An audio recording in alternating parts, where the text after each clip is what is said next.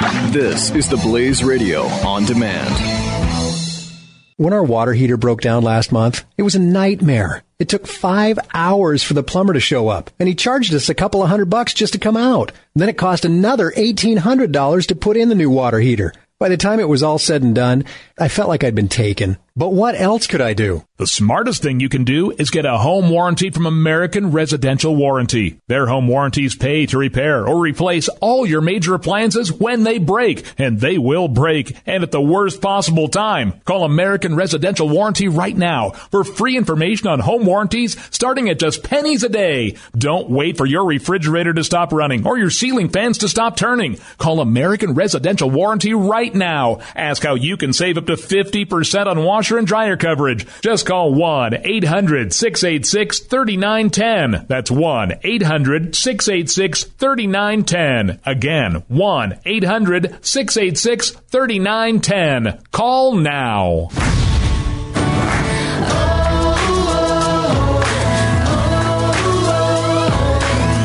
This is The Bonfire on the Blaze Radio Network. Here it is, The Bonfire. You've chosen the correct podcast. Good for you. You have made the first step in your journey, the success journey. No, seriously though, you've made an excellent choice today because this is a, a chock full episode of entertainment, culture, sports, you know, fun topics, interesting things, and that's what Bonfire is all about. If you want politics, uh, don't come here. If you want to hear about Obama, Hillary, Trump, Cruz, the legislative branch, anything like that, no, don't come here. Stay away. Because that stuff is not welcome here. There's a time and a place for everything. And this time, the place is called success.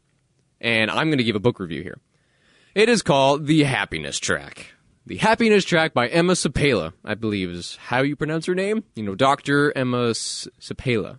Se- Seppala, who knows? S E P P A L A, and the A's have the uh, umlauts above it. So I don't really know how to pronounce that. Surprisingly, as much of a, a, a uh, grammar Nazi that I am, I am not sure how to pronounce her last name. But that is neither here nor there. Let me read a little bit of the intro here to kind of explain what the book is, and then I'm going to go through the six chapters. This is a nice short book. It's about 100 and let's see, 160 pages, so totally doable to read in a weekend if you're uh, a fast reader and I thought there were there were a number of points that I enjoyed in this book, and I thought, you know what, I never thought of that. That makes total sense now, and it's technically under the it says self help and success, you know, uh, genres. So if you go to your bookstore, you'll you'll find it there, and it's a big white book. It's got orange um, lacing, not lacing, but um, design, orange and white. Happiness Track by Emma Seppala. Here it is. Everyone wants happiness and success, yet the pursuit of both has never been more elusive. As work and personal demands rise, we try to keep up by juggling everything better, moving faster, and doing more. While we might succeed in the short term, this approach comes at a high cost in the long term. It hurts our well being, our relationships, and paradoxically, our productivity. In this life changing book, Emma Seppala explains that the reason we are burning ourselves out is that we fall for outdated theories of success. We are taught that getting ahead means doing everything that's thrown at us with razor sharp focus and iron discipline, that success depends on our drive and our talents, and that achievement cannot happen without stress. The happiness track demolishes these counterproductive theories, drawing on the latest scientific research on happiness, resilience, willpower, compassion, positive stress, creativity, and mindfulness. Seppala demonstrates that being happy is the most productive thing we can do to thrive, whether at home or at work. She shares practical strategies for applying these scientific findings to our daily lives. A fulfilling, successful, and anxiety free life is within your reach. The happiness track will show you the way. Well, that sounds great. You know, we've all heard it before. Push harder, work harder. Stress is good, or at least a little bit. Some people are the workaholics. We've talked about that here before. And Bonfire is all about that balance. Yes, you should work hard, but you should play hard too. You should relax. If you go 100 miles an hour all day, every day, and it's work, you're going to burn yourself out. And she says that multiple times throughout the book. Burning yourself out. Meaning mentally, you're just going, you're going to veg. People are going to be trying to talk to you at the end of the day, and you'll, you'll, you'll see right through them. You won't even be paying attention. You are not there in the moment. Your mind is elsewhere. It's either on work or it's on sleep, and you're thinking to yourself, ugh, I just want to go home. Stop talking. I just want to go to bed. Where's the food? Good night. You're going to be an, a very unpleasant person to be around. And some of the most successful people you see, you're like, oh, well, it looks like they work 23 hours a day. That must be the, the answer to success is to work really hard and do nothing but that. Some people do that. But not everybody, nor should you. You should make the time to relax. Take a deep breath. And she does, uh, there's like a little section here in the book about breathing, and it actually kind of helps. That is something that it is completely within your control. Deep breaths. Breathing at all, you know, in general, it's uh, involuntary, really, because now our bodies have learned to do it by itself. But when you mentally think about it and say, I'm going to sit here, take a deep breath, and calm down. Okay, I got this. It really does work. So, section number one, chapter one. Let me find the the quote that stood out the most for me. Chapter one is stop chasing the future. Stop chasing the future. Where is it? That's a good one. Oh, there's another good one. There it is. Being present increases your charisma. All right. Now this is more for the uh, the business professionals out there. We've all heard that term before. Charisma. You need to have charisma at work. Everybody loves it. Okay. Well, what does that really mean?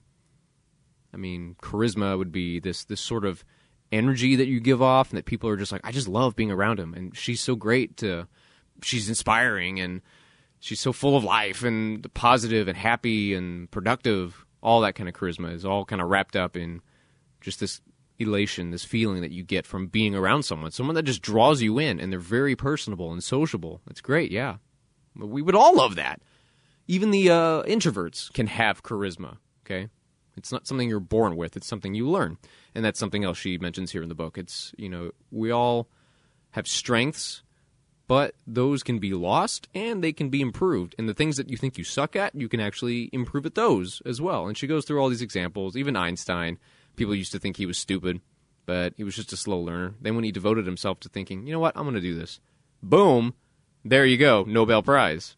So she makes the argument, look, we can all learn to have this mastery of whatever something of something that we choose to do. So, if you look at it like that, then you won't be so depressed all the time and just say, "Well, I just suck at this, so I'm not going to do it anymore." No, don't do that. Have a positive attitude. So, being present increases your charisma. She is saying, stop chasing the future. Be in the moment. Live in the moment. The happiest people in the world are the ones that live in the moment. The ones that live in the past, you know, they're depressing. They're the ones that it's cliche. The ones that like, oh my, and back in my high school days, man, those were good days then. It's really, dude. The high school was the best time of your life. It never got better for you. That's that's sad. That's terrible. Don't live in the past because it is absolutely out of your control. It's over. Move on. Be in the moment because you're living it right now. You're, you're choosing to listen to this podcast as being in the moment, and I thank you for that. but when you're done with it, think, all right, what am I going to do now? I'm going to go get me some food. I'm going to go take a nap. I'm going to go to work. I'm going to have a good time. I'm going to go see my friends or my family. Be in the moment because at any second, you could die. It's kind of a morbid thought, but really, that's just how shallow life is. Anything can change. All of a sudden, you get a promotion, and they're saying, "Hey, we need you to move out of state." Boom! There go all the friends you just had in that state. Now you have to go make new ones. Life is change. Change is the only consistent thing in life. Okay, so if you're in the moment, you're more likely to be able to kind of bounce back from the negatives and pull yourself back down from the uh, the highs that you get because you think you're you're just hot stuff. You know, being present and calm keeps you on your feet, keeps you in the real world. So that was her suggestion in the first chapter. Stop chasing the future, be in the moment. And that's something that I'm trying to uh, learn myself. It's it's easy to you know kind of look look back on your life and have regrets. Everybody does, but you can't let those eat you up.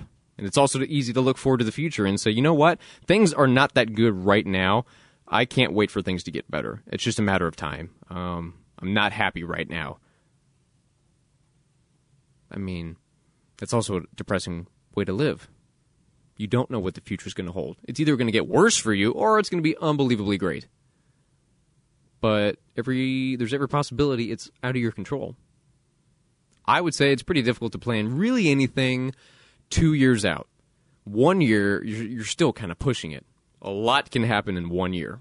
If you try to plan things out 2 years in advance, chances are it's not going to go according to plan at all.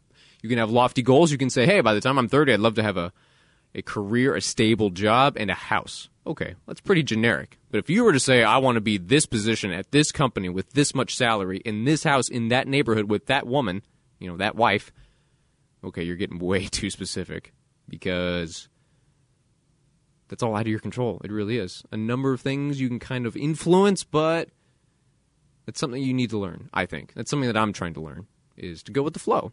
Have the goals, try to aim give it your best shot, but if it goes awry, don't lose your mind. Chapter 2, step out of overdrive. Here was, here's what she's saying about burning yourself out. Here's what stuck out at me. Quote, what success looks like, of course, is up to you. That stuck with me because we always find ourselves trying to compare Bob to Joe, Samantha to Kathleen. That's just human nature. The grass is always greener.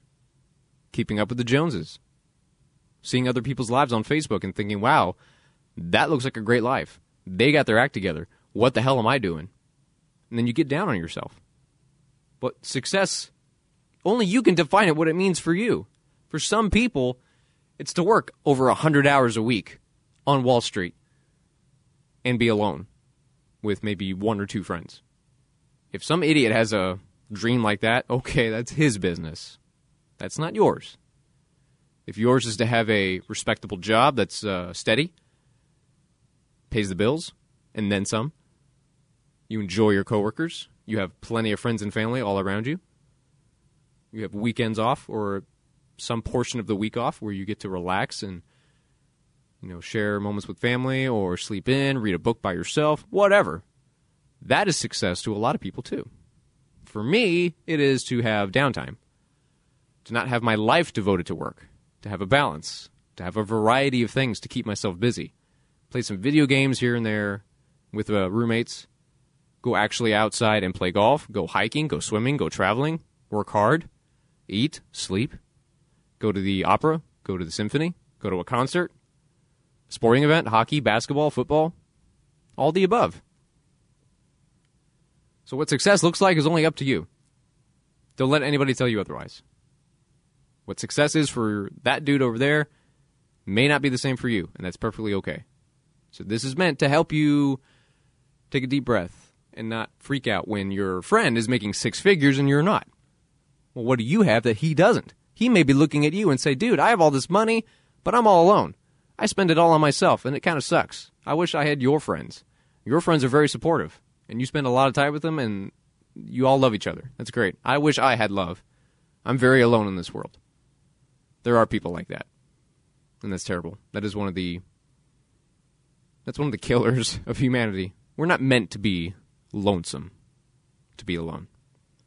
So while you may not have as much cash as the next guy, you may have something that he would kill for. Okay? Success is up to you. Managing your energy. Chapter 3. Let me see if I can find this bad boy. Oh, yeah. So there is no quote, but it's in the chapter here and what she's saying. Emma, Dr. Dr. Seppala, says there are highs and lows in your life, and you only have so much energy in your body. So when you wake up in the day, if you are on cloud nine, you're on top of the world, and you're like that all day, you're draining your energy. Yes, you're excited and it's happy and it's fantastic. But at the end of the day, chances are, you're emotionally drained, maybe mentally drained. You'd say, wow, that was a huge ride today. That was great. But now, oh, it's time for bed. That sounds so nice. You know, it's like anything. You have a, a big ass party for yourself. Maybe it's a birthday party, the big uh, 4 0. And you just spent all day with friends and family, lots of gifts and uh, food and drinks and it was just it started at 7 a.m. and now here it is at 2 a.m. the next day and you're like wow i have not slept this entire time i've been around everybody i had a fantastic day this will be with me the rest of my life but now wow I am I am tired. Not not just physically, but mentally. I'm going to need to clock out for another day or two just to recover from being at that such an emotionally high state. And then the opposite of that is the anger. You know, that's the negative side. Anger and stress. That's when you're, you know, uh, high intensity emotion as well. But it's a negative one. So if you find yourself angry all day, of course you're going to come home pissed and tired. You're just mentally exhausted. And when your friends and family try to reach out to you, you might be pretty pissed at them. And there's no reason for that. It's just because you're so emotionally drained. You screwed yourself because you're angry all day or you're so excited all day.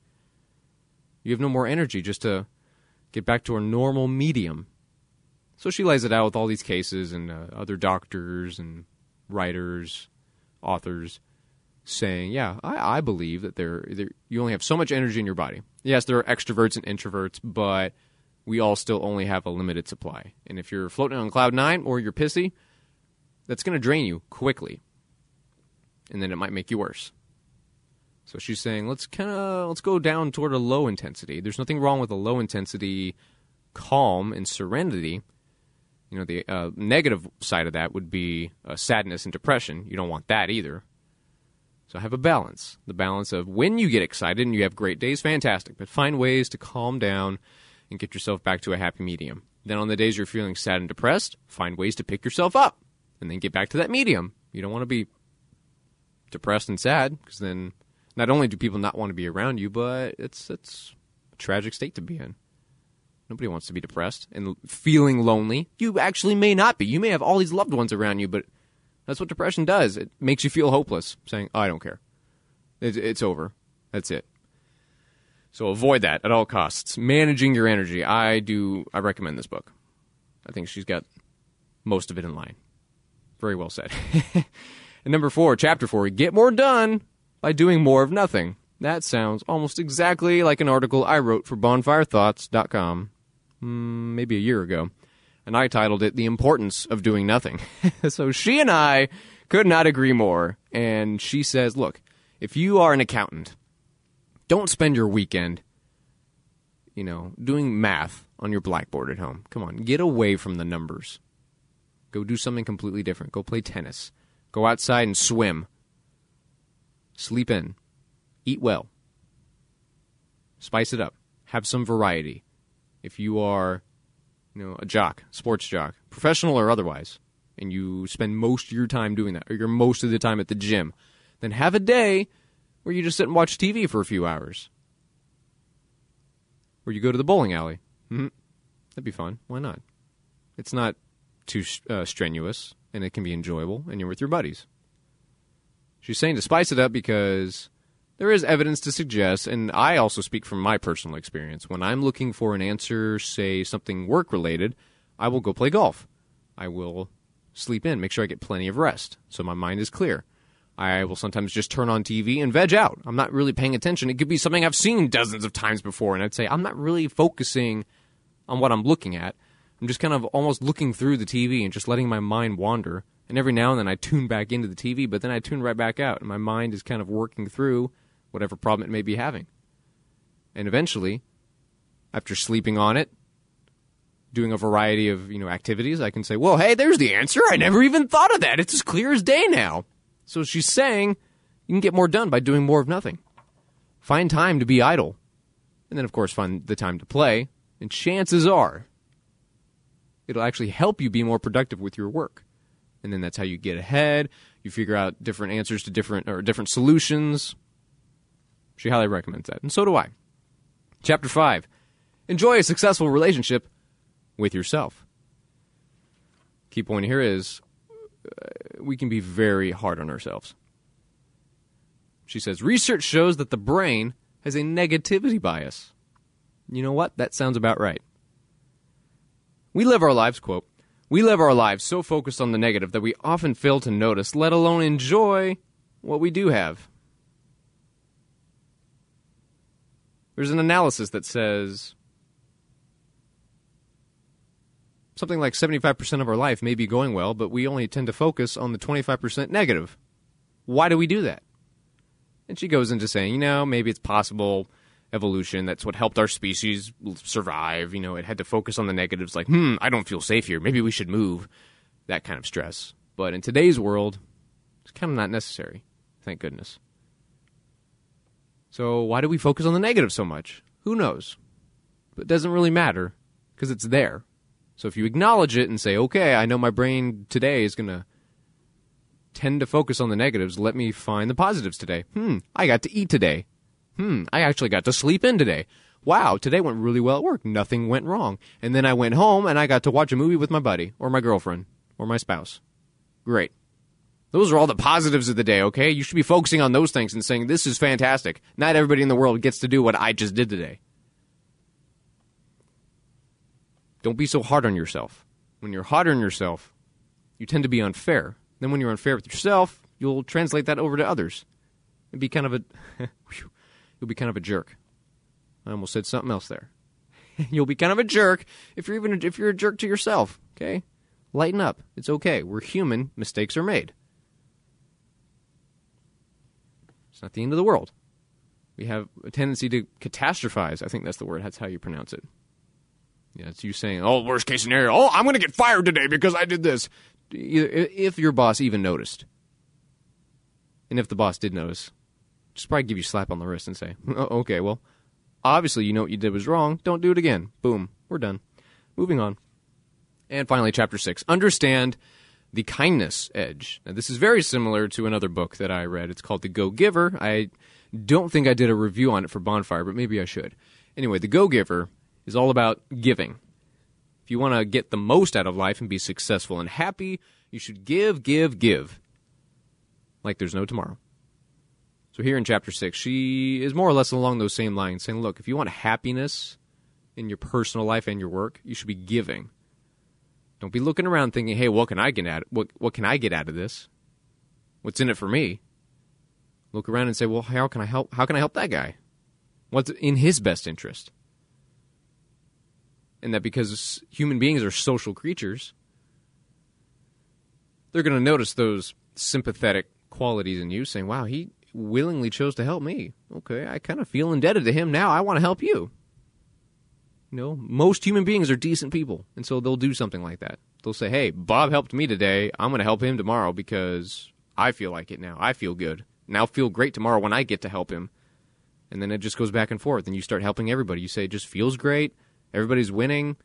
Everybody's happy. Come on, what's not to like about that? So she's all about compassion and uh, generosity and giving. That's great. Absolutely. Think of others. Put others first is the bottom line. When you do that, everybody wins. Everybody's happy. Everything is good. If only everybody's everybody did that. Of course, that would be in a perfect world, and we are not in a perfect world.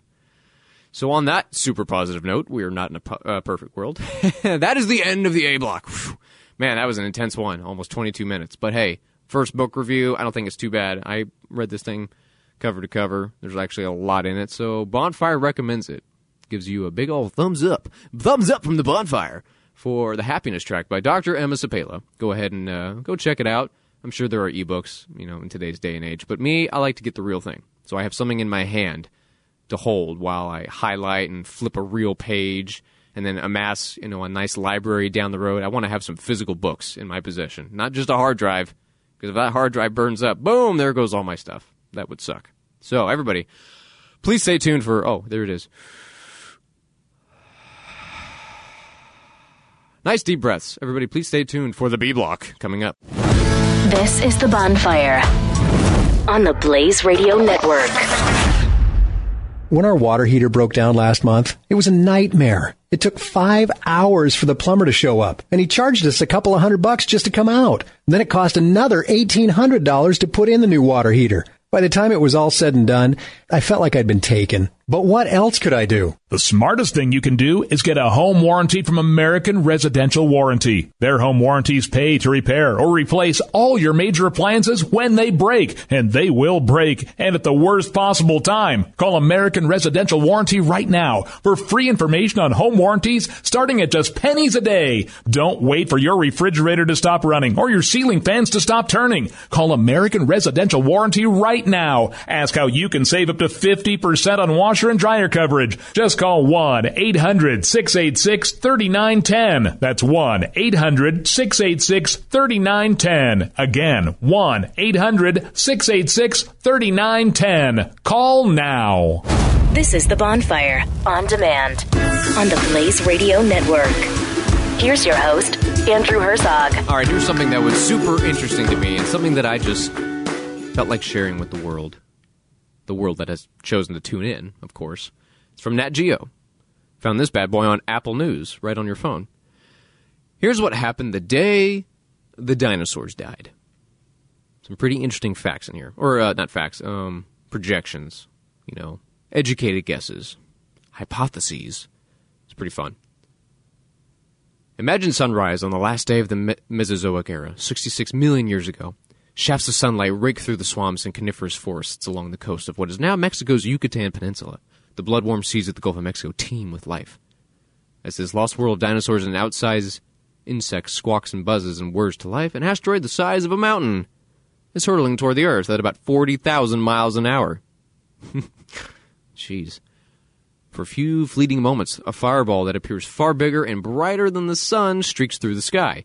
An instant later, the asteroid slams into the Earth with an explosive yield estimated at over 100 trillion tons of TNT. Damn.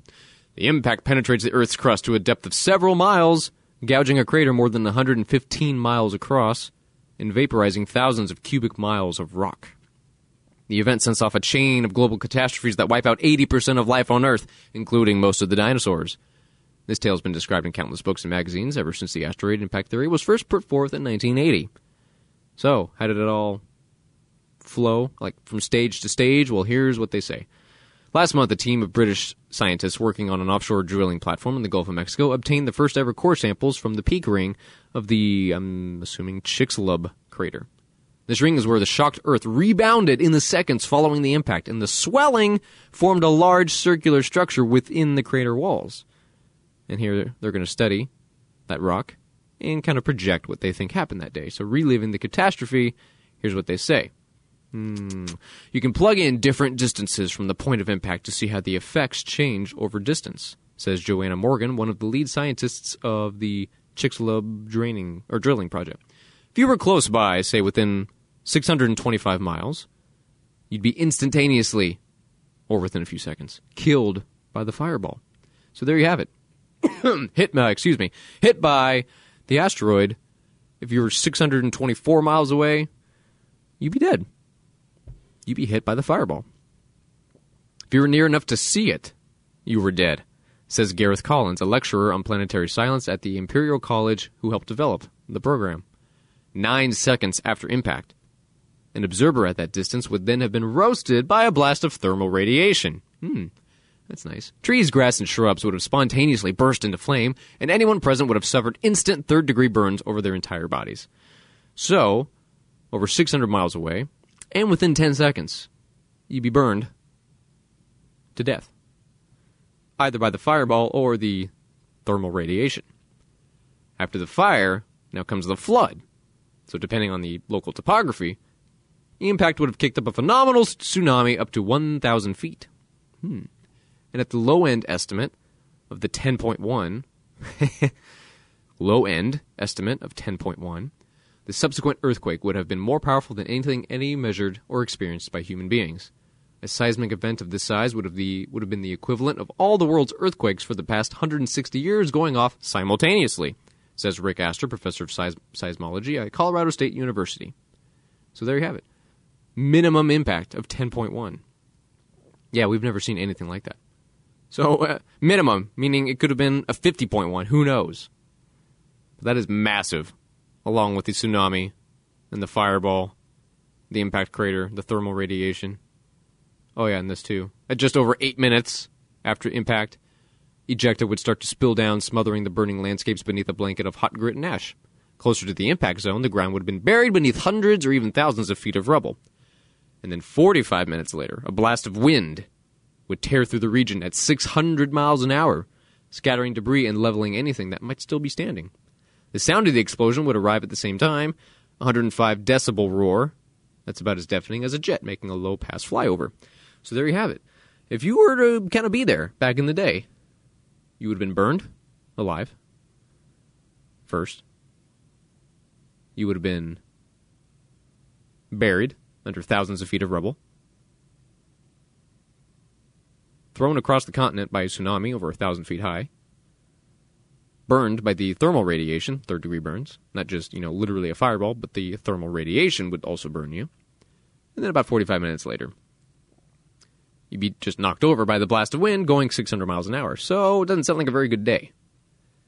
You'd be pretty screwed. Further afield, out of range of the direct effects of the explosion, an observer would be treated to the spectacle of darkening skies and an apocalyptic, apocalyptic display of shooting stars, created by the impact debris raining back down on Earth. So it hits, pieces of the Earth go flying back up in the air, and then they come flying back down as little meteorites. That's nice. They wouldn't have looked quite like regular shooting stars or meteors, says Collins. Meteors burn up at higher speeds and get hotter. These would have been re entering the atmosphere at lower altitudes, traveling slower and emitting infrared radi- radiation. I'm not entirely sure what that would look like. Some sort of red glow would be my guess. After the red glow, the, the sky would darken as ash and debris swirling around the globe, creating a creeping twilight. For the first few hours, there would have been close to total darkness, but soon after that, the sky would begin to lighten. The following weeks, months perhaps, even years, were probably somewhere between twilight and a very cloudy day. The prevailing dimness caused by the dust cloud meant photosynthesis would have been dramatically reduced. The soot and ash would have taken months to wash out of the atmosphere, and when it did, the rain would have fallen as acidic mud. Massive fires would have produced huge amounts of toxins that temporarily destroyed the planet's protective ozone layer. There you go. In effect, the aftermath of the asteroid was probably a powerful one two punch of nuclear winter, followed by dramatic global warming. And that's where the core samples freshly pulled from the Chicxulub crater can help fill in the gaps in this infamous story. So, there, from National Geographic. What it must have been like 66 million years ago? Yes. 66 million years ago. Not only wrapping that number around your mind, but imagining an asteroid crashing into Earth with all these different effects. A one two punch, as it said. First, the initial impact, and then, of course, all the consequences of that impact. So, that would have been a very bad day to be on Earth back then. And on that positive note, we'll be right back. The Bonfire, only on the Blaze Radio Network. Don't miss Pat and Stu. Is it Chicago's O'Hare? They're telling you to be there three hours ahead of time. And, and we, uh, yes, and we've, they've already come out. I mean, TSA has come out and said how they're they're trying to streamline it. American Airlines said today they're gonna they're gonna start add, helping them out. They're giving like four million to private stuff to help the TSA out, ease the lines. Pat and Stu. Weekdays at 5 p.m. Eastern on the Blaze Radio Network. The Bonfire. Here's your host, Andrew Herzog. All right, everybody, welcome back to the Bonfire Podcast. Here to talk about the important issues of the day. You know, the important topics, the things that everybody is really talking about, not the politics, not the, you know, deep seated, depressing issues of the day. We're here to talk about LeBron James. And I have with me here a coworker who last week, when I mentioned that I was not a huge fan of LeBron, he took issue with that. But he did so in a way that actually started convincing me otherwise. So I decided to have him on today to say, Alex, why don't you tell the folks what you told me last week? Ladies and gentlemen, here is Alex. What is your what is your technical title here at the Blaze? Um, I am design lead for Mercury Radio Arts. Nice. Okay. So he's a very he's a designer kind of guy and very artistic, but he's also a big sports fan, particularly a big Cavs fan. Yes, so sir. so okay. About a year ago, I first said, "LeBron, I'm not a huge fan because you flop all the time." And to me, that gives me sort of a window into your soul. I think what what is the motivation for doing something like that? You know, you're a big talented basketball player. Why do you feel the need to just go completely overboard when someone taps you on the shoulder. And I took a big issue with that. And I take that issue with soccer players, other basketball players. Doesn't matter who you are. I don't like to see that. Just play the game as clean as you can. And if you come out on top, then you're just a better person in my eyes. So when I mentioned that the other day, Alex said, well, here, wait a minute. Let me present you with a couple pointers and then see how you feel about it, Andrew. So, Alex, go ahead. Tell me what you told me last week. Well, I just want to start this out by saying that I'm not just a LeBron James fan. Okay. That I am from Cleveland, Ohio, um, from Akron, grew up 10 minutes from where LeBron grew up. Um, and I'm a Cleveland fan first, and I was not a LeBron fan at all when he played in Miami. There's still a huge part of me that dislikes everything he did uh, when he decided to go to South Beach. Um, I thought that was the wrong move, and I still like constantly I fight that in my head. Like there's still a part of me that does not like him. Right.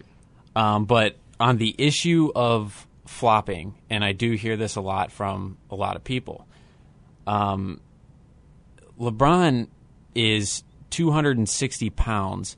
He's an unmovable force. He's like solid steel.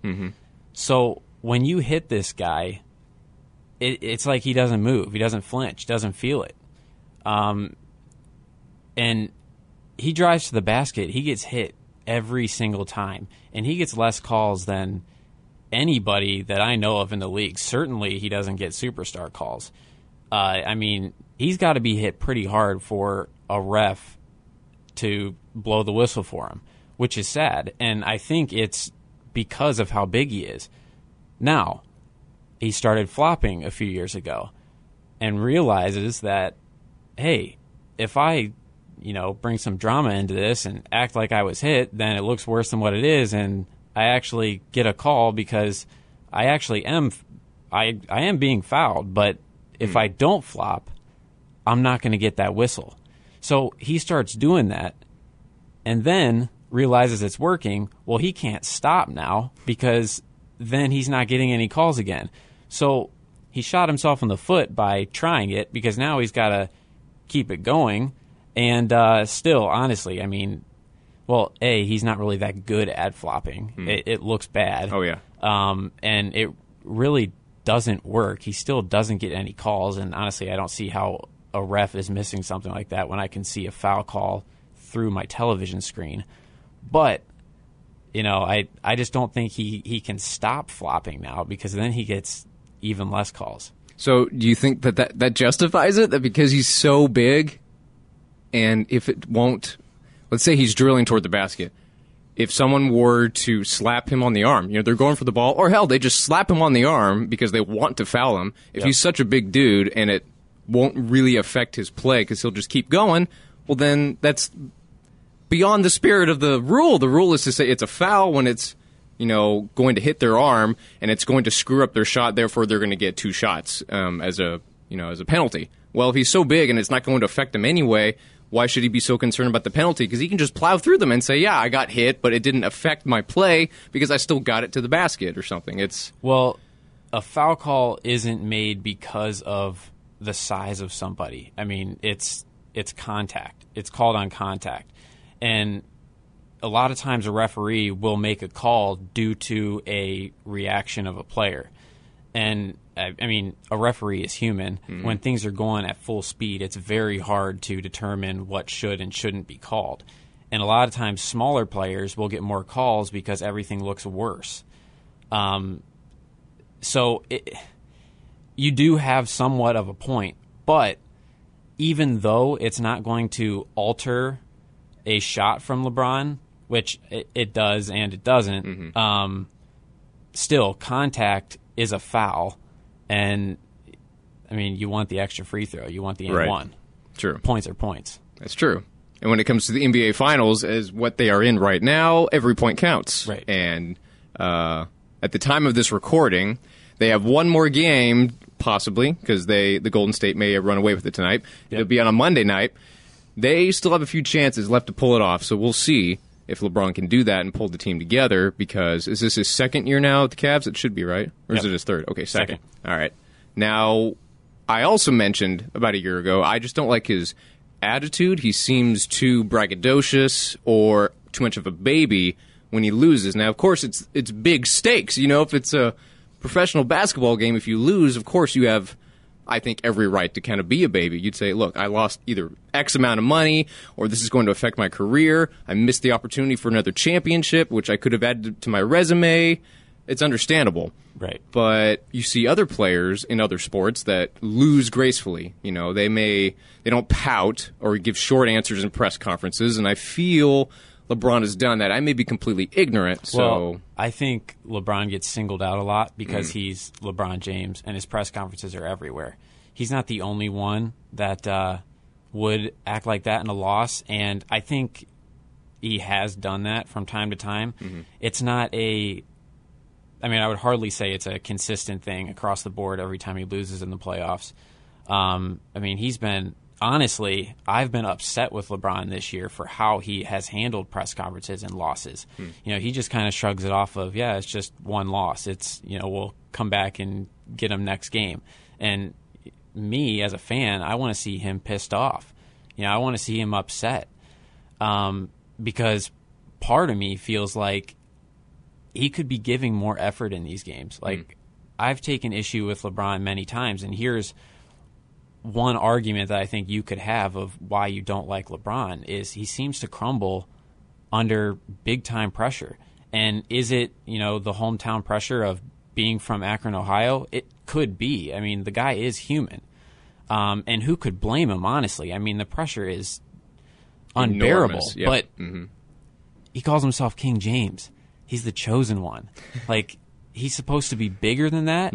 And if you're going to say you're bigger than that, he's got to be bigger than that. And in big games, especially in a Cleveland uniform, I've seen him not give the effort that I know he can give. Not play with the type of intensity that wins you championships, the type of intensity that he played with in Miami. Um, and, you know, I've always said that this Cavs team this year is as talented as any team in the league. But these guys were built to play around an intense LeBron James. And when LeBron James isn't playing engaged and is not playing with intensity, the rest of the team doesn't know how to act. Well, why they do don't make shots. why do you think he isn't playing as intensely uh, don't as he has before? I don't know. And that hmm. that's been something that has bugged me. I've tried to think of it and you know, every way I can and the only thing that I can think is it's got to be the bright lights, the pressure. It's the Cleveland pressure. I, I don't know of any other way to explain it. Right. The hometown, the uh, the NBA finals, the moments of like, okay, uh, you don't want to choke. It's Right. understandable. Right. I mean, Huge stakes. everybody says he can't win in Cleveland. Hmm. And, you know, in Miami, there's just, there's pressure. I mean, especially with, you know, the big three and the, the Heatles and all that, you know, not six, not seven, not eight, all that crap. Um, but still, there's not that hometown pressure, the Cleveland curse. There's none of that. And let me tell you, I mean, just I just moved to Dallas eight months ago. I mean, the pressure there on that guy is unreal. And you said so. Yeah, on the court, tremendous pressure. Yes. and he's possibly buckling under it, but I wasn't aware, and that's because I didn't do my research. You know, believe it or not, he he does a lot of good for his hometown. Correct, like off the court, a lot of charities. That's what you told Absolutely. me. What does he do? Absolutely. Um, off the court, LeBron is a great guy, and he does a lot of stuff that just is, doesn't make national news. He loves Akron, Ohio, um, especially the kids. I mean, he has a bike-a-thon every year to raise money for the inner city kids in Akron. Uh, usually donates uh, over 400 bikes to kids in attendance there. Um, one of the biggest things they just recently did was he pledged over $41 million um, and partnered with the University of Akron, my alma mater, Go Zips, um, uh, to put kids all the way through college, a full four year scholarship. Um, and he's planning on doing this for like 2,000 kids. Jeez. Um, and these kids, uh, he has a third grade mentoring program, and you know, his foundation's research shows that third grade is like that crucial year that you know will show if the kid is going to make it all the way through or the kid's going to drop out. Um, third grade is where you start to see a lot of dip in like reading comprehension levels and math levels and all that stuff. So he focuses on the third grade level, and he has this mentoring program where uh, you know you have to keep up a certain grade point average, and you have to have a certain attendance record, and all this stuff to get these rewards from his program. And he'll write letters to the kids. He'll record videos for the kids, and you know the the kids that are able to complete this uh, program throughout their entire you know elementary school, middle school, uh, high school. You know, if they're able to complete all this, then you know, they get the full ride scholarship to the University of Akron. I like that because it's not a giveaway. It's you got to work for it. Here are the rules. If you do it, good for you. I'm Right. here to help. I like that. Okay. You know, so that's what began to change my mind about LeBron. I now look at him at a, a, in a much less, you know, critical light. I'm willing to say, okay, it's absolutely possible. There's just a whole lot I don't know about him, but the few things I do know, okay, I like it. I like what you do off the court, and totally understandable that when you're on the court, it's easy for us, you know, to be third party objective people or trying to be objective and looking down and saying, "Oh, come on, LeBron, you can do better." And what is this attitude? It's we don't play. We're not in the spotlight. We're not under that pressure. So it's easy for us to criticize. So I'm willing to kind of loosen up and say, "Okay, calm down." But You know that um, we as humans we love to see people fail, and Yeah. that's the stuff that is always out there in the national news. It's Mm-hmm. especially you know on ESPN. I'm always flipping on there, and they're like talking about LeBron flopping or LeBron does this or Hmm. LeBron does that. It's it's always you know negative stuff. yeah, maybe it's really getting to him. Yeah, I mean, Is there is there so much negative coverage of Steph Curry because I feel like there's not. no, there is not. Right. So that's why I seem to have a positive image of him based off of the few things Right. I've seen. But then when I brought that up to you, you brought up what I thought I knew about LeBron. So Yeah. what is Steph's problem? Well, I'm just going to be honest. My main problem with Steph Curry is that I'm a Cleveland Cavaliers fan Mm-hmm. and I hate what he's done to us.